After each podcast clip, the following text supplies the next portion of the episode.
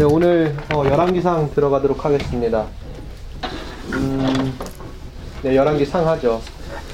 그 열왕기라고 하는 역사서는요, 어, 크게 네 가지를 포함하고 있습니다. 어, 솔로몬의 통치, 그리고 솔로몬의 아들 르오보함의 통치 때 발생했던 그 왕국의 분열, 어, 그리고 세 번째로 어, 두 왕국의 점진적인 이 쇠퇴, 그리고 아수르와 바벨론에 의한 두 왕국의 이 최종적인 멸망 이렇게 네 가지를 이렇게 기술하고 있습니다. 이 열왕기 역사서의 특징 가운데 이제 하나가 지극히 선택적인 이 왕의 이야기들을 하고 있다라는 거죠. 일반적으로 가장 많이 언급되고 있는 왕들은 이 이야기 안에서 전환점에 서 있었던 왕들, 그러니까 이제 솔로몬, 이스라엘의 아합과 예후, 그리고 유다의 히스기야, 문하세, 요시야 이렇게 어, 있습니다. 열왕기 역사서의 구조는 어, 우리 교재에도 나와 있겠지만 열왕기상 1장 11절, 1장부터 11장까지 솔로몬의 통치에 관한 내용을 거고요. 열왕기상 12장부터 16장까지 왕국의 분열, 이스라엘과 유다의 초기 역사, 그 열왕기상 17장부터 열왕기하 10장까지 두 왕국 그리고 그 두 왕국 안에서 활동했던 선지자 엘리야와 엘리사. 그리고 열왕기하 11장부터 17장까지는 북이스라엘 왕국의 이제 마지막 시기. 그리고 열왕기하 18장부터 25장까지는 유다의 마지막 시기. 이렇게 역사서가 구성이 되어 있어요. 이 구조는 이제 단순화시킨 거예요. 그러니까 이 외에도 열왕기 역사서의 구조를 설명해 줄 수 있는 방식은 많이 있습니다. 오늘 나누어드린 이 교재를 바탕으로 저희가 편의상 구조를 구분하다 보니까 이렇게 저희가 저희가 저희가 이제 말씀드렸다 이렇게 아시면 될 것 같아요. 열왕기상으로 좀 들어가면 자, 이제 다윗이 늙었어요. 예, 다윗이 늙었습니다. 문제는 이제 저희가 지난 주에도 이야기한 것처럼 이제 그가 어, 이제 맞이하게 될 이제 기본적인 문제는 이제 왕위 계승에 관한 문제였죠. 이미 그것 때문에 한 번 곤욕을 치렀어요. 어, 새 아들을 잃었죠. 어, 그런데 문제가 뭐냐? 그새 아들을 잃은 뒤에 아직 공식적으로 자신의 후계자를 지명하지 않았다는 겁니다. 그래서 누가 그를 이어서 왕이 될 것이라 누가 그를 이어서 왕이 될 것인가라고 하는 문제가 이 왕국 안에 제기가 된 거예요.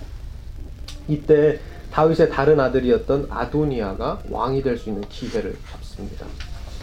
어, 그리고 이 일을 위해서 세력가들을 끌어들이면서 차기 후보자로, 차기 왕으로 이제 급부상하게 되는 거예요.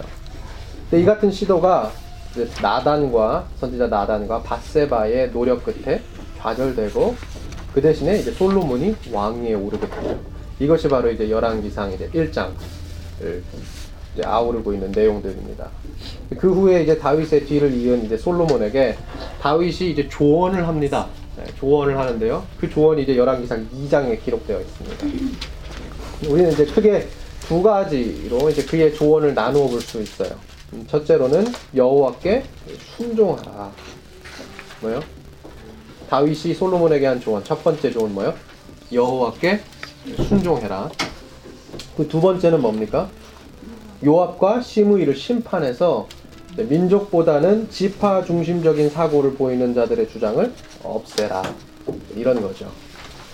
우리가 알다시피 유다 지파는 다윗 왕을 배출했고 베냐민 지파는 사울 왕을 배출했습니다. 그런데 이 요압이요 유다 지파이고 그리고 시므이는 베냐민 지파 출신의 사람이에요. 요압은 유다 출신 그리고 시므이는 베냐민 지파 출신이에요. 그러니까 요압과 시므이는 나름대로 이 열두 지파에서 자신의 지파를 대표하면서 동시에 다윗 왕의 이 최측근에 속해 있었던 굉장히 입지전적인 인물이었어요. 누가요? 요압과 시므이가요. 당연히 그들은 왕을 배출한 자신의 지파에 대해서 자부심을 느꼈을 것이고 더 나아가서 각각 상이한 방식으로 민족의 이해보다는 이 지파 중심적인 이해. 어, 그래서 그 지파의 이익을 꾀했던 인물입니다. 이러한 그들의 행보가 이제 다윗의 보기에 다윗이 보기에 어떤 커다란 장애물이었던 거죠. 다윗은 어떤 인물이었어요? 다윗은 분명 지파적인 일치를 증진시키고자 노력했던 인물. 통일 왕국을 만들기 위해서 정말 노력했던 인물이에요. 우리가 일전에도 언급했지만 다윗은 예루살렘을 수도로 정하기 위해서 여부수 민족, 그 난공불락의 성과 전쟁을 치렀습니다. 하나님의 법계를 다시 이스라엘로 가져오기 위해서 값비싼 대가를 치르기도 했죠. 이 모든 전쟁과 값비싼 대가는 단순히 자기가 자기 출신 그 유다 유다 지파의 이해와 이르기 아니라 온 야곱의 아들들 그러니까 온 이스라엘 민족의 이해와 일치를 위한 그의 피나는 노력의 일환이라고 할 수 있는 거예요. 하지만 어때요? 요압과 시므이가 달랐단 말이에요. 다윗은 이렇게 지파적인 일치, 통일 왕국을 꿈꿨는데 요압과 시므이는 어때요? 자신의 지파, 자신의 지파 중심적인 사고를 보였던 인물이란 말이에요. 심지어 요압은 때로 다른 지파들이 다윗을 받아들이지 못하게 위협하는 방식으로 헌신을 하기도 했어요. 그래서 다윗은 그 요압과 시므이의 시므이의 즉각 처분을 이제 솔로몬에게 조언하는 거예요. 이스라엘에서 분열의 씨앗을 완전히 제거해라. 너의 대적자, 너의 원수가 될 수 있는 요압과 시므이를 어떻게 요 왕이 되자마자 뭐요? 척결하라. 네, 참 흥미로운 사실이 있어요. 음, 뭐냐? 이 분열이 정작 자신의 조언이자 마지막 유언을 전해드는 아들 솔로몬에 의해서 일어나게 된다는 얘기죠. 요압과 시므이를 시가 요압과 시므이가 그 분열의 씨앗이 아니라 누가 분열의 씨앗이었어요? 자기 아들 솔로몬이 분열의 씨앗이었어요. 이게 참 아이러니한 거예요. 분열을 막아라. 요압과 시므이를 척결해서 그런데 그 분열 누구 때문에? 솔로몬 때문에. 솔로몬 때문에 일어나죠. 인생이라는 것이 신앙생활이라는 것이 그래서 참 알다가도 모를 일인 거예요. 네. 끝까지 가봐야 지금 이 순간 가지고 모든 걸 판단할 수 없어요. 끝까지 가봐야 돼. 네, 이 다윗의 조언을 관련해서 저희가 한 가지를 좀 더 봤으면 좋겠어요. 이제 가만히 보니까 이 둘이 어딘가 모르게 서로 어울리지 않는 것 같아요. 왜요? 첫 번째 뭐라고 그랬어요? 2장 2절에서 4절까지 여호와의 길을 걸어라. 이게 첫 번째 조언이에요. 다윗의 첫 번째. 두 번째 조언이 뭐예요?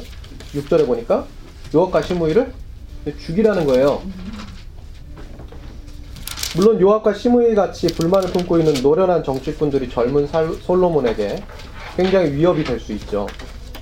그렇지만 우리는 이제 물어야 되는 거예요. 그들을 죽이는 것이 과연 여호와께로부터 온 지혜인가? 물어야죠.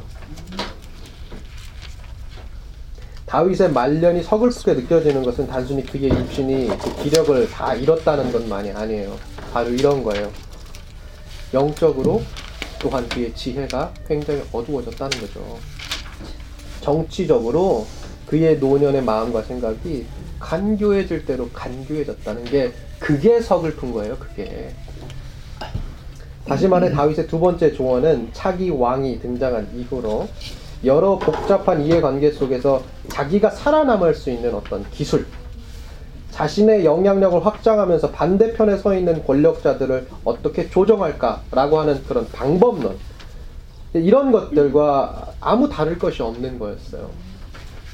아도니아가 실패한 이유. 왜요?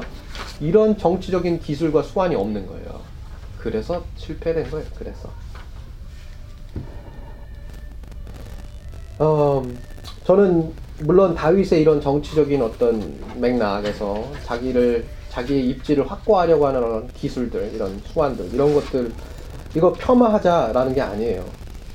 우리가 그와 같은 것이 필요할 때가 있어요. 분명히 있을 수 있어요. 하지만 과연 이것이 여호와께서 택하신 이 이스라엘 왕조, 이 왕조가 국권이 세워지게 만들 수 있는 방법이냐? 이거 물어야겠죠.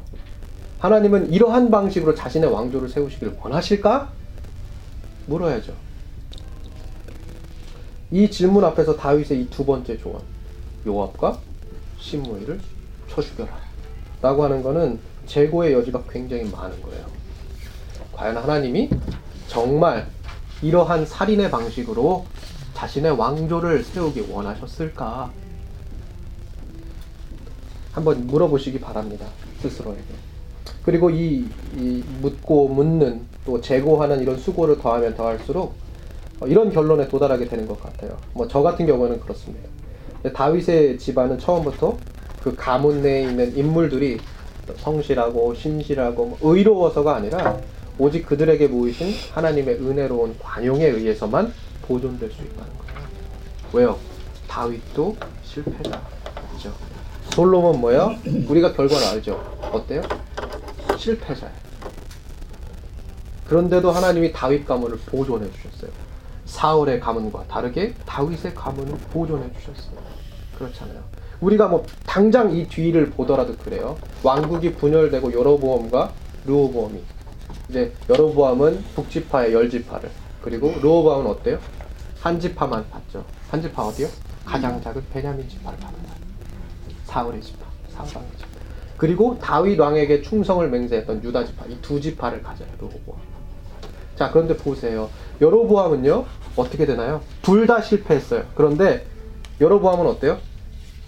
망해요. 여로보암의 아들들은 계속해서 처단당하고 여로보암의 대가 끊겨버려요. 그리고 왕 정이 왕 위가 한 나라의 왕가가 바뀐단 말이에요. 그런데 남유다의 이 다윗의 가문은 어때요? 르호보암은 아무리 약하지만 어때요? 하나님께서 다윗 가문을 보존시켜 주십니다. 뭐요?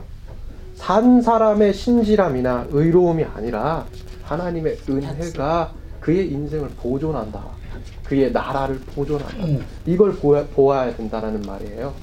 다윗 가문을 읽어가면서 솔로몬을 읽어가면서 우리도 마찬가지죠.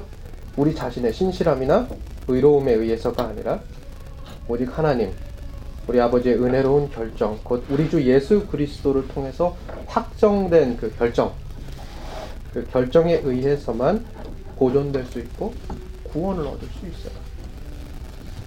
이 사실, 이거는 우리뿐 아니라 우리 후에 올 세대에도 동일하게 적용됩니다. 그러니까 우리의 자세, 우리가 우리 후손을 대하는 자세, 굉장히 중요하죠. 막중한 책임감을 가지고. 역사서를 읽으면서 이런 책임감에 우리가 공감하게 되는 거죠. 이제 다윗의 첫 번째 조언을 따라서 이제 솔로몬이요 여호와께 순종하라 여호와를 찾아라 하셨으니까 솔로몬이 그 얘기를 들어요. 하나님을 찾아요. 하나님을 찾습니다. 그 기록이 열왕기상 3장에서 5장에 기록되어 있는 거죠. 이 열왕기상 3장에서 5장에는 이제 세 가지 큰 주제가 있는데 오늘 저희는 이 주제에 대해서 좀 알아보고 어, 나누어 보고 그리고 오늘 강의를 좀 어, 마치도록 할게요. 첫 번째 솔로몬의 지혜, 네, 지혜에 관해서 기록되어 있고요. 두, 두 번째는 이스라엘을 위한 뭐요? 솔로몬 통치의 어, 축복.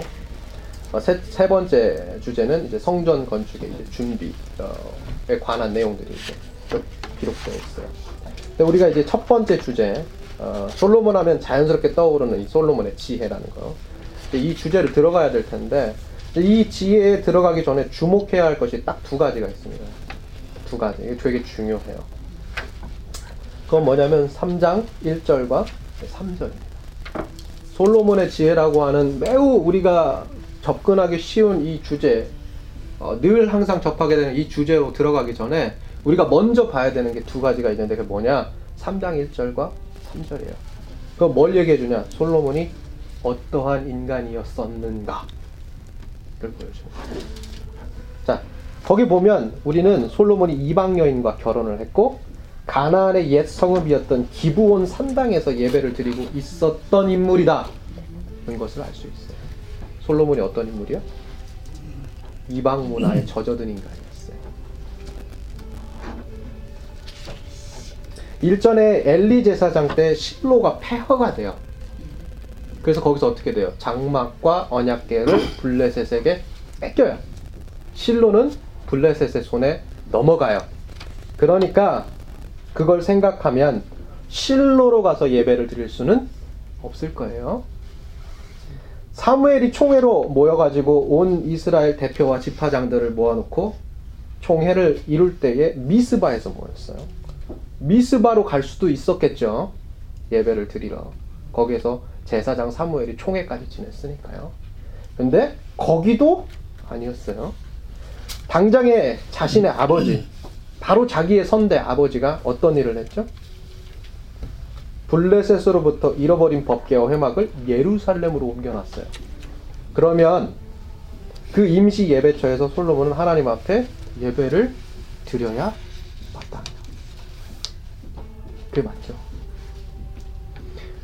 우리가 그리스도인이잖아요. 하나님 앞에 하나님을 사랑하고 하나님의 법도를 따른다 그러면서 여러분 불당 가 가지고서는 거기서 예배드려요? 아니잖아요. 지금 쉽게 얘기하는 거예요.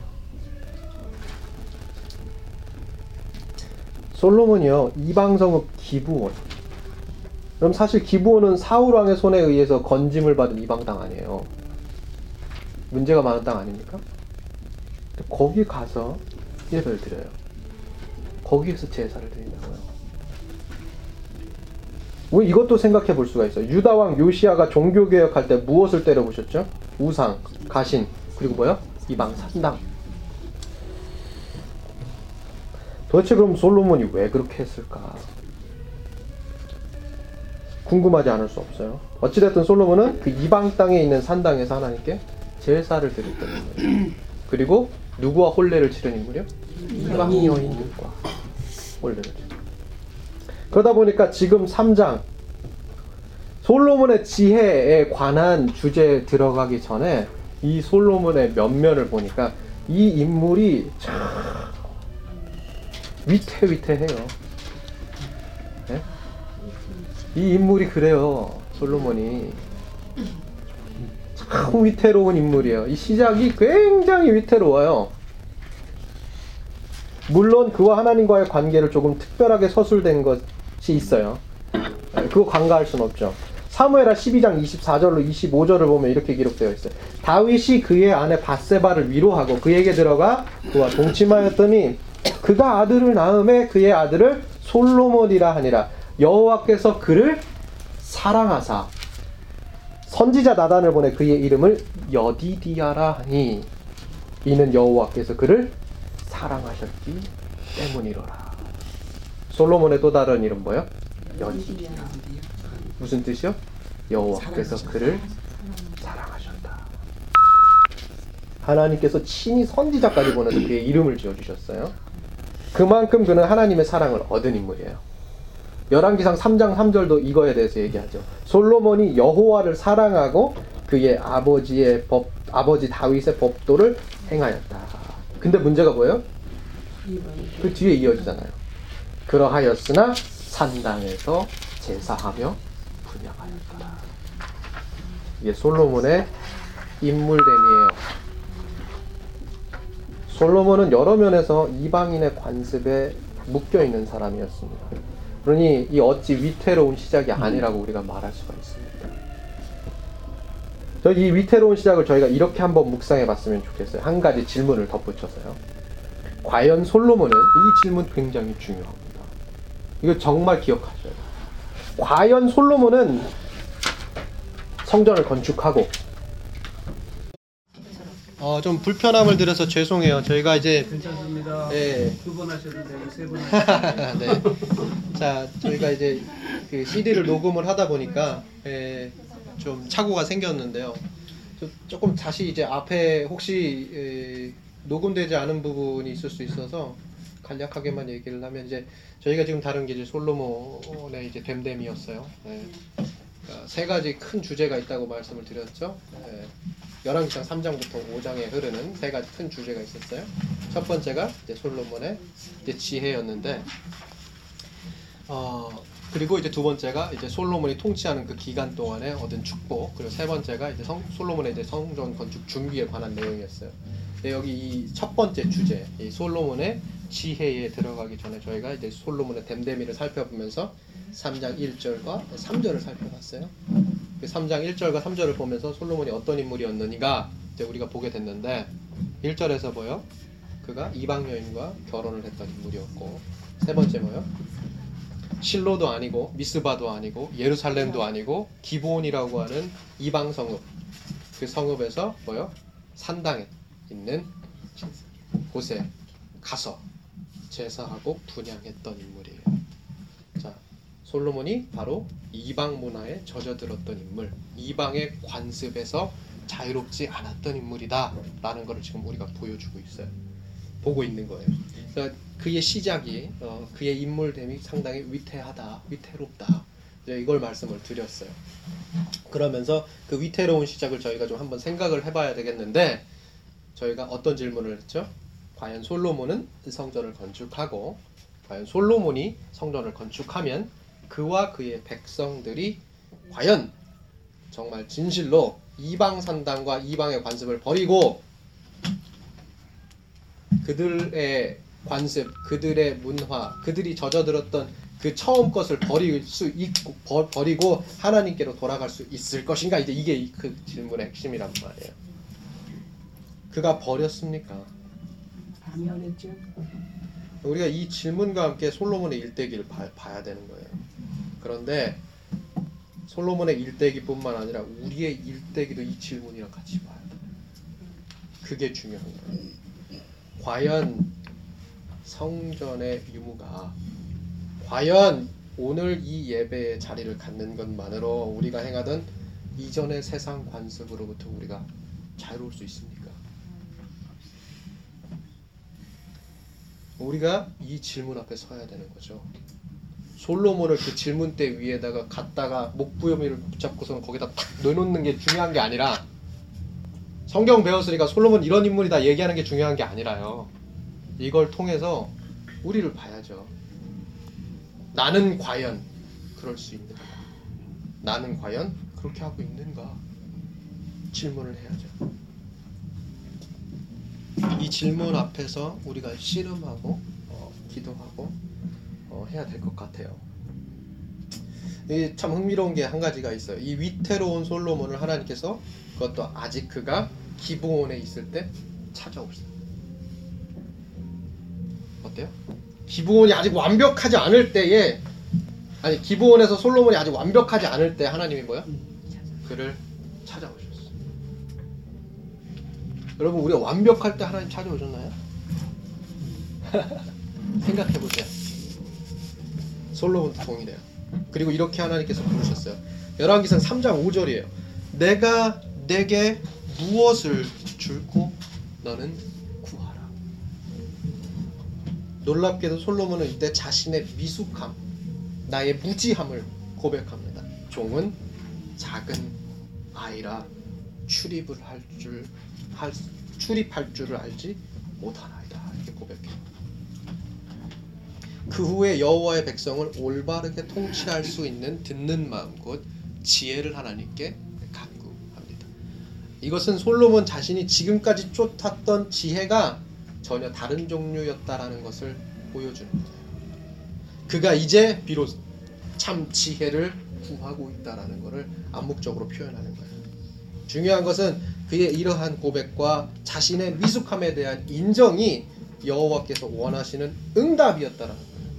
그래서 열왕기상 3장 10절에 보니까 이렇게 얘기해요. 솔로몬이 이것을 구함에 그 말씀이 주의 마음에 든지라.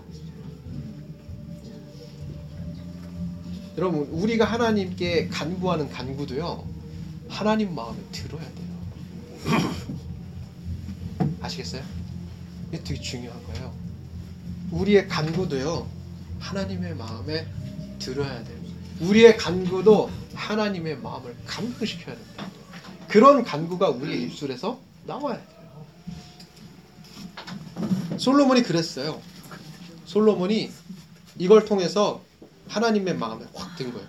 게다가 3장 12절과 13절을 보니까 하나님께서 얼마나 마음에 드셨던지 그가 요청하지 않은 부와 명예도. 이 기가 막힌 사건이 이제 솔로몬 이야기의 커다란 전환점을 이룹니다. 이게 우리가 다 아는 사실이에요. 근데 이제 저는 이 다 아는 사실 외에 한 가지를 더 짚고 넘어갔으면 하는데요. 3장 12절 13절 부와 명예를 주셨죠. 근데 더 한 가지 우리 한 가지만 더 짚고 넘어가자는 거예요. 그게 뭐냐? 바로 3장 11절이에요. 거기 아주 시, 의미심장한 대목이 등장합니다. 뭐냐? 자기 원수의 생명을 멸하기도 구하지 아니하고. 자, 뭐요?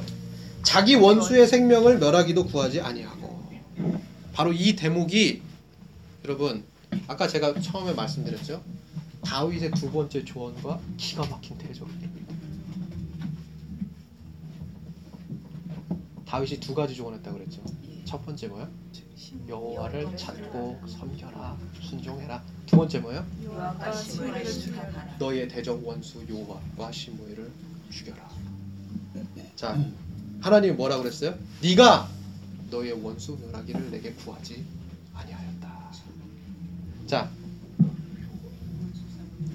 과연 다윗이 솔로몬에게 얘기한 두 번째 조언이 여호와께서 비롯 여호와께로부터 비롯된 겁니까? 질문 한번 우리가 던져보는 거예요. 이 대목, 이 11절의 대목을 읽으면서 그래요. 다윗은 원수 대적을 멸하, 멸하라 이렇게 명했지만 솔로몬은 그 원수의 생명을 멸하기를 구하지 아니하였고 이게 주님의 마음에 든 거예요.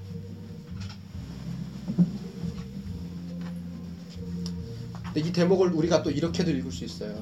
마치 솔로몬의 이전 행위들이 적지 않은 원수들을 양산했고 그의 왕위는 그로 인해서 위협을 받았으며 종국에는 얼마든지 이 같은 기회를 틈타서 하나님께 그들의 생명을 멸하여 달라고 구할 수도 있었다는 거예요.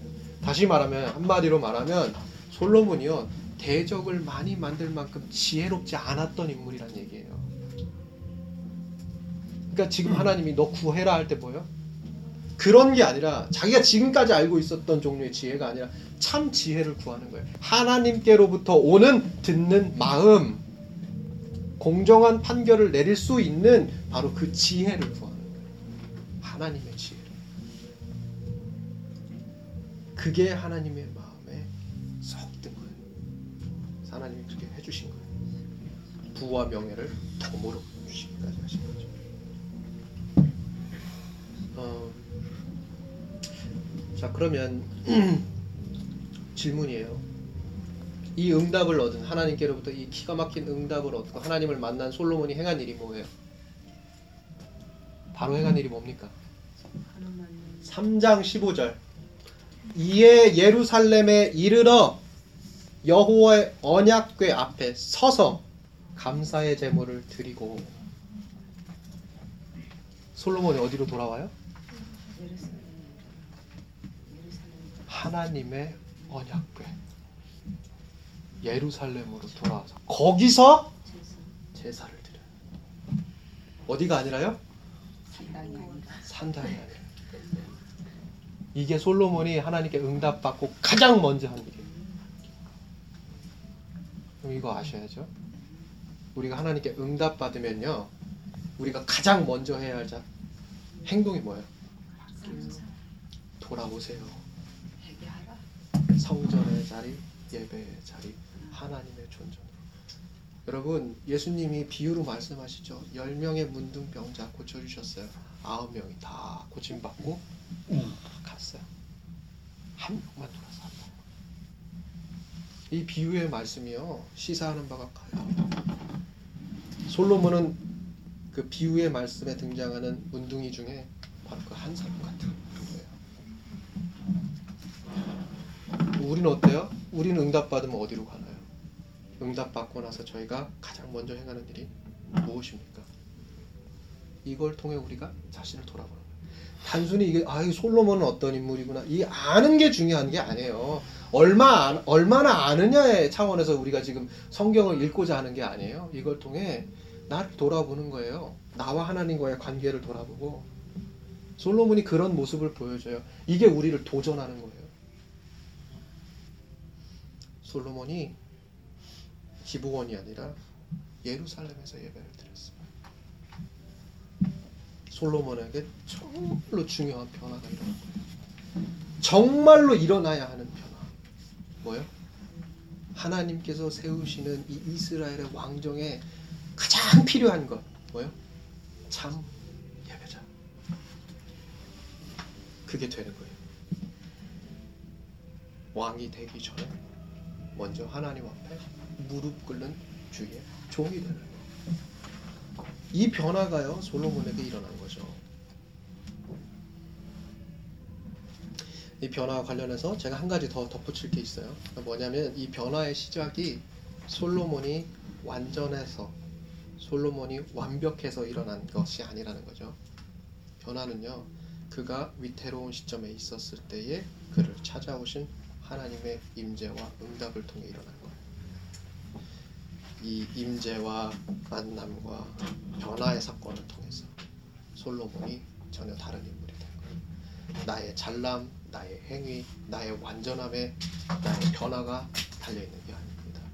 하나님의 임재와 나를 만나 주시는 사건과 그리고 변화를 일으킬 수 있도록 도우시는 그분의 놀라운 은혜가 우리를 변화시키는 거죠.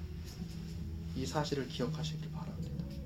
그리고 바로 이 사건을 통해서 이 임재와 만남과 변화를 주신 그 하나님의 은혜를 통해서 솔로몬은 드디어 그의 내부적인 국정 운영, 국력, 안, 안보, 더 나아가 국제 관계에 이르기까지 커다란 진일보를 이루게 됩니다. 자기 혼자 힘으로 할 수 없는 일들을 하기 시작한 거예요. 누구 때문에? 하나님 때문에. 하나님으로 인하여. 우리도 마찬가지. 누구 때문에? 하나님 인하여. 이 고백이 우리 입술에 있어야 되는 거예요. 그리고 우리의 인생, 우리의 삶의 한복판 한복판에서 늘어나야 됩니다. 자, 어, 이스라엘이 이제 솔로몬의 통치 속에서 이제 어, 떻게 이제 변화되었고, 어, 그리고 그 통치 아래서 궁극적으로는 오경의 비전을 성취하는 것에 이제 보다 가까이 나아가게 됐다. 이제 이게 이제 열왕기 저자가 특별히 4장에서 주목하고 있는 거예요. 뭐요? 솔로몬의 진보 이건 뭐와 관련이 있다? 오경의 비전과 관련이 있다. 이게 이제 열왕기 저자가 하고 싶은 얘기인 거예요. 열왕기상 4장 20절과 34절이 그 점을 잘 보여주고 있는데 이 두 구절은 모세 오경에 등장하고 있는 이런 말씀들이죠. 바다에 모래알 같이 많게 이런 표현이라든지 신명기 4장 5절로 8절에 기록하고 있는 이 모세의 희망 뭐죠?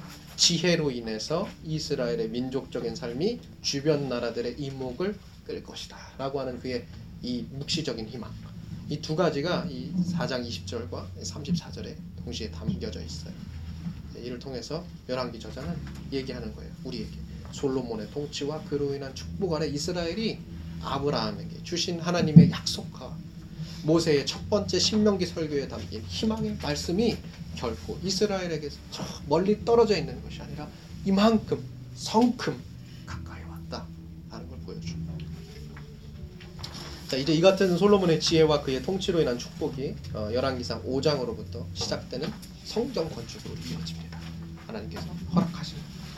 다윗과 두로왕 히람의 좋은 관계가 솔로몬까지 이어진 것 같아요. 예. 그걸 이제 저희가 5, 장에서 확인할 수 있는데요. 그는 이 히람, 히람의 적극적인 도움을 받아서 성전 건축에 필요한 건축 자재 뿐만 아니라 이 시돈 사람들, 그 페니키아 사람들 가운데 가운데 이제 전문 인력들을 지원받게 됩니다. 이게 이제 18절에 기록되어 있습니다. 뿐만 아니라 솔로몬은 이스라엘 사람들도 이제 부역에 동원합니다. 이때 동원된 역군의 수가 3만 명, 짐꾼의 수가 7만 명, 산에서 돌을 뜨는 자의 수가 8만 명. 이외에 그 사역을 감독하는 관리가 3,300명입니다. 그야말로 대대적인 성전 건축이 이루어지게 된 것이에요. 한 가지 안타까운 것은 이제 이러한 솔로몬의 대대적인 성전 건축이 꼭 좋은 면만 가지고 있었던 건. 이에 관해서는 저희가 이제 열왕기상 9장에 가서 보다 자세하게 말씀드릴 수 있을 것 같은데요. 또 여기서 간단하게 짚고 넘어갈 부분이 있어서 그 부분만 제가 언급하도록 하겠습니다. 그럼 아무리 얇은 팬케이크라도 반드시 양면이 있다는 말이 있어요. 아무리 얇은 팬케이크라고 할지라도 반드시 양면이 있어요. 모든 일이 한쪽에 치우쳐서 평가될 수 없단 말입니다. 이 솔로몬의 건축이 성전 건축이 바로 그거 같아요. 거기에는 긍정적인 측면뿐만 아니라 부정적인 측면도 있었어요. 가령 예를 들면 이래요. 솔로몬의 지휘 아래 이 대대적인 성전 건축이 이루어지면서 강제 부역의 부담을 느낀 많은 사람들이요. 여기에 예루살렘이 아니라 북쪽 열 지파들도 다 뿔뿔이 흩어져 버렸어요. 어, 이게 이제 나중에 이스라엘 왕국 분열의 씨앗이 되는. 남쪽과 더 이상 연합하지 않는 백성들의 민심을 그렇게 반영하게 되는 거예요. 그리고 열왕기상 5장 14절에도 나오고 있는 이 공사 감독관 아도니람 같은 경우에는 이 솔로몬의 이 가혹한 백성들, 그러니까 가혹하게 백성들을 대하는 이러한 취급, 이제 이런 취급이 원인이 돼서 나중에 북쪽으로 넘어간 이스라엘 사람들에 의해서 돌로 쳐 죽임을 당하기도 합니다. 그러니까 그게 얼마만큼 솔로몬에 대한 부하가 치밀었는지를 다 반영해 주는 거예요. 그러니까 솔로몬이 성전 건축을 하는 게 좋아요. 그런데 꼭 그렇지만은 않았다. 예나 지금이나 하여튼간 성전 건축이라는 문제는 정말 길고 복잡하고 미묘한 것 같아요. 어렵단 말이죠. 어찌됐든 이 대대적인 성전 공사가 솔로몬의 지휘 아래에서 시작되었습니다. 열왕기 저자는 6장에서 이 성전 건축의 시작을 이스라엘의 출애굽하고 연관시키는 거예요. 지금까지의 이스라엘의 역사가 바로 출애굽 사건에까지 이어지고 있는 아주 전통성이 있는 아주 정통성을 가지고 있는 역사다라는 것을 이제 시사를 하는 거죠. 그리고 지금부터는 이 성전에서 이스라엘은 모든 민족에게 여호와를 경배하는 민족으로 알려질 것이고 이스라엘의 하나님은 이 성전을 통해서 자기 백성 한 가운데 거하시게 될 것이다. 이제 이렇게 묘사되고 있는 거죠. 마침내 그 기나긴 7년 동안의 성전 건축이 완성이 되고 열왕기상 8장에 이르러서 솔로몬은 이 완성된 성전을 봉헌하는 의식과 기도를 하나님께 드립니다. 솔로몬은 긴 봉헌 기도를 시작하면서 이스라엘이 하나님을 어떻게 경험했는지에 대해서 장엄하게 장엄하게 서술합니다. 그러면서 여호와의 신실하심을 그가 찬양하고 그 신실하신 하나님께서 성전과 함께 그의 백성을 반드시 보살피실 것이라는 약속. 그것과 동시에 예배의 중심지인 이 성전이야말로 참 안식과 참 평화의 시대의 도래를 위한 하나님의 징표다라는 신앙을 어디요? 8장 56절에서 고백하는 거예요. 자, 이같이 아름다운 그의 장편의 기도에서 우리는 또 주목할 것들이 있어요. 열왕기상 8장 27절로 30절이에요. 열왕기상 8장 27절로 30절이에요. 바로 성전은 여호와께서 의무적으로 자신의 백성을 축복해야 하는 곳이 아니라는 것이에요. 하나님은 반드시 우리를 축복해야 하시는 분이 아니라는 말입니다. 그래서 솔로몬이 30절에서 이렇게 간구를 해요. 주의 종과 주의 백성 이스라엘이 이곳을 향하여 기도할 때는 성전을 향하여 기도할 때는 주는 그 간구함을 들으시되 주께서 계신 곳 하늘에서 들으시고 들으시사 사하여 주옵소서. 이스라엘이나 우리는 하나님의 용서를 구해야 할 때가 있습니다. 이것이 솔로몬의 기도에 나타난 중심 주제예요. 그리고 이스라엘의 범죄에 대한 미래적인 가능성을 시사하면서 동시에 재회개를 통해 이스라엘은 또다시 회복될 것이라는 이 신명기 28장에서 30장에 기록된 여러 가지 이런 유형들 이런 것들을 반영한 기도란 말입니다. 저기서 저는 이제 여기서 이제 우리가 이걸 짚어보면 좋겠다는 거죠. 그것은 이런 거예요.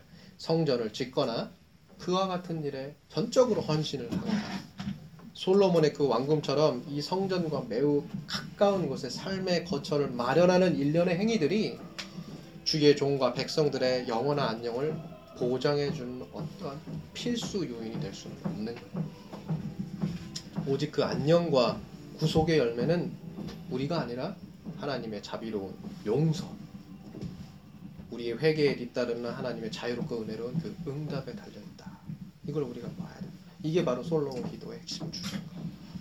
그래서 우리는 기도를 할 때에 특별히 우리의 안녕과 구속에 대해서 하나님 앞에 간구하며 우리가 기도의 자리로 들어갈 때 반드시 기억해야 합니다.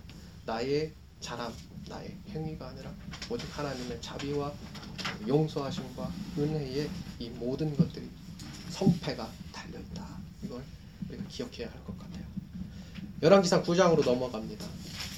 자, 이 장에서 우리는 여호와께서 이상 중에 솔로몬의 기도에 응답하시는 걸 보게 돼요. 이 이상을 이제 우리가 두 가지를 볼 수 있습니다. 처음 이상은 여호와께서 앞으로 솔로몬에게 주실 것에 관해서 서술되어 있고 두 번째 이상은 여호와께서 솔로몬에게 요구하시는 것이 서술되어 있어요. 처음 이상은 뭐예요? 여호와께서 앞으로 솔로몬에게 주실 것. 두 번째 이상은 뭐예요? 여호와께서 솔로몬에게 요구하시는 것. 저희가 관심을 두고 볼 것은 바로 이 두 번째 이상이에요. 여호와께서 솔로몬에게 요구하시는 것. 여기에서 하나님께서는 솔로몬에게 뭘 요구하시냐? 정직과 순종과 충성을 요구. 자, 하나님께서 우리의 기도에 응답하실 때 동일하게 우리가 생각해 볼 수 있는 거예요. 하나님이 너의 기도에 응답하여 이렇게 이렇게 주실 것이에요. 그러나 그 하나님은 또한 우리에게 요구하는 게 있어요. 솔로몬을 예를 들면 우리에게 요구하시는 게 뭘 것 같아요? 바로 정직과 순종과 충성. 열왕기전은 오직 이 정직과 순종과 충성의 근거에서만 솔로몬의 후손이 계속해서 이스라엘을 통치할 수 있고 이스라엘은 가나안 땅에 머무르며 성전은 계속해서 여호와 하나님의 예배의 처소가 될 수 있을 것이라고 말합니다. 만일 이걸 실패하면 어떻게 돼요? 거기에는 저주가 임하는 거죠. 이 말은 솔로몬의 기도가 거절됐다는 게 아니에요. 오히려 3절을 보면 그 반대라는 걸 알 수 있죠. 여호와 하나님께서 이처럼 새롭게 건축된 성전을 거룩하게 구별하시고 당신의 이름을 영원히 그곳에 두셨습니다. 또한 여호와의 눈과 마음이 항상 거기에 있을 것이라고 하나님께서 응답해 주셨어요.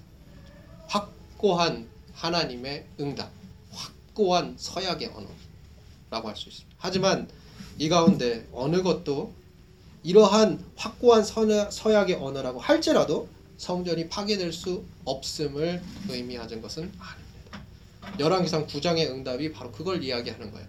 특별히 8절로 9절은 정확하게 도리어 그 파괴의 가능성에 대해서 얘기합니다. 성전이 파괴될 수 있다. 그거를 염두하고 말씀하는 거예요. 하나님 앞에 영원히와 항상은 다시 말하면 파괴될 수 없음을 의미하는 무조건적인 보증이 아니라는 거죠.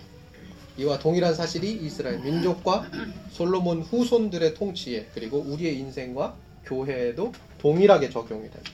다시 말해 이스라엘 나라와 솔로몬의 후손들의 통치는 왕과 백성이 불복종함으로 우리의 인생과 교회의 촛불은 나와 교회 공동체의 불복종으로 끝날 수 있습니다. 기억하셔야 돼요.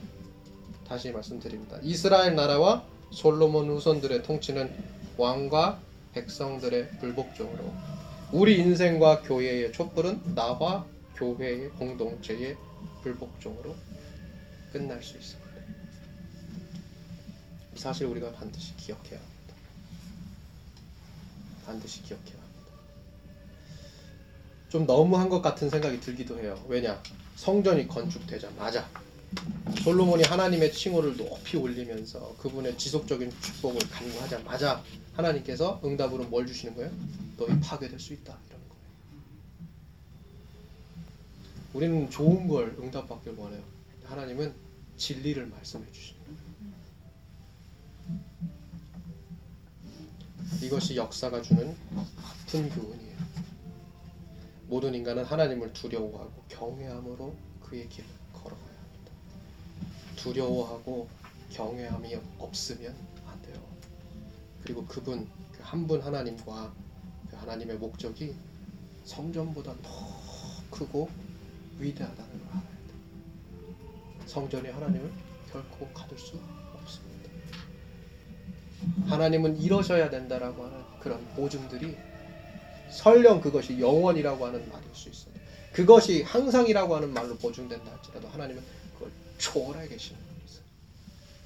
하나님이 더 모든 것보다 인간이 생각할 수 있는 그 모든 것보다 더 크고 위대한 분이라는 사실. 그리고 하나님께서 우리의 기도와 간구에 응답하실 때 그 하나님의 응답은 단순히 우리의 원함과 우리의 생각대로가 아니라 하나님이 보시기에 가장 진실하고 진리에 가까운 것. 아니요 진리를 주시는 것. 이걸 우리가 기억하셔야 합니다. 제가 이제 세 가지 주제 솔로몬의 지혜, 솔로몬 통치의 축복, 성청 건축 그러면서 이제 봉헌까지 저희가 이렇게 딱 다루어 보았어요. 이제 저희가 마지막으로 살펴볼 거는 안타깝지만 이 솔로몬의 몰락입니다. 열왕기상 9장 10절부터 솔로몬 왕조가 이제 몰락하기 시작합니다. 사실 그의 몰락이 전혀 예견되지 않은 것은 아니에요. 이미 열왕기상 3장 1절로 4절에서 그의 결혼과 이방 산당에서의 제사 문제가 이미 한 차례 거론됐어요. 그리고 저희가 오늘 주목하여 보지 않았던 열왕기상 7장 1절로 12절은 그의 사치스러운 왕궁에 관한 기록을 기록하면서 이제 문제시합니다. 자그마치 자신의 왕궁을 위해서 13년을 건축했어요. 자기 왕궁을 위해서 13년. 거기에 성전 건축 7년. 그가 예루살렘 사람들뿐만 아니라 시돈 사람들에게 부과한 노동의 양을 한번 따져보세요. 도합 20년이에요. 어떻게 했을까? 천문학적인 수치일 거예요. 여기에 우리는 또 한 가지를 더 생각해 볼 수가 있어요. 앞서 5장에서 저희는 이제 솔로몬이 성전과 자신의 왕궁을 건축할 때 이스라엘에서 3만의 역군을 동원합니다. 근데 이 역군은 히브리 원문에서 마스 그러니까 이스라엘에서 쫓아내지 못한 가나안 땅의 이방 원주민 그들 가운데에서도 이 성전과 왕궁을 짓는 일꾼으로 충당되었다는 사실을 우리가 원문을 통해서 확인할 수 있는데요. 그럼 이제 이렇게 생각해 볼 수 있는 거예요. 하나님의 집을 짓는 과정에 이방 민족이요 관여했어요. 이스라엘 백성들은 그들의 삶과 노동의 터전에서 그 이방 원주민, 그 이방 문화와 뒤섞여서 자그마치 20년을 보냈어요. 살아갈 때, 그리고 일터에 가서 노동할 때, 20년 동안 그들과 뒤섞여 살았다고요. 우리 이런 것들 많이 보잖아요. 이제 대표적으로 사사기 이제 1장에서 3장 이런 거 보면 더 분명하게 나타나는데 결국 이렇게 뒤섞이면 그 결과는 너무 뻔한 거예요. 어떻게 됐겠어요? 섞이는 거죠. 이스라엘은 이방 문화와 우상 숭배 20년간 노출되고 결국 뭐요? 거기에 빠지게 됐어요. 누가 주도했어요? 주도했어요. 다윗이 그래요. 분열을 막아라. 근데 그 분열을 누가 해? 솔로몬이 합니다. 아이러니해요. 또 아프게 들어야 돼요. 우리는요 말씀을 항상 들어요. 그런데 기독교와 하나님을 욕먹이는 일은 누가 하나요? 우리가 해요. 뼈 아프게 들어야 되는 거예요. 가장 좋은 이야기, 가장 진리에 가까운 말씀 우리가 듣잖아요. 배우잖아요. 기도하잖아요. 그런데 교회와 하나님을 욕먹이는 일 누가 해요? 그 듣는 우리가 해요. 분열 누가 해요? 그 우리가 한단 말이에요. 솔로몬이 그걸 우리에게 보여주고 있어요. 우리가 바로 그 죄인이에요.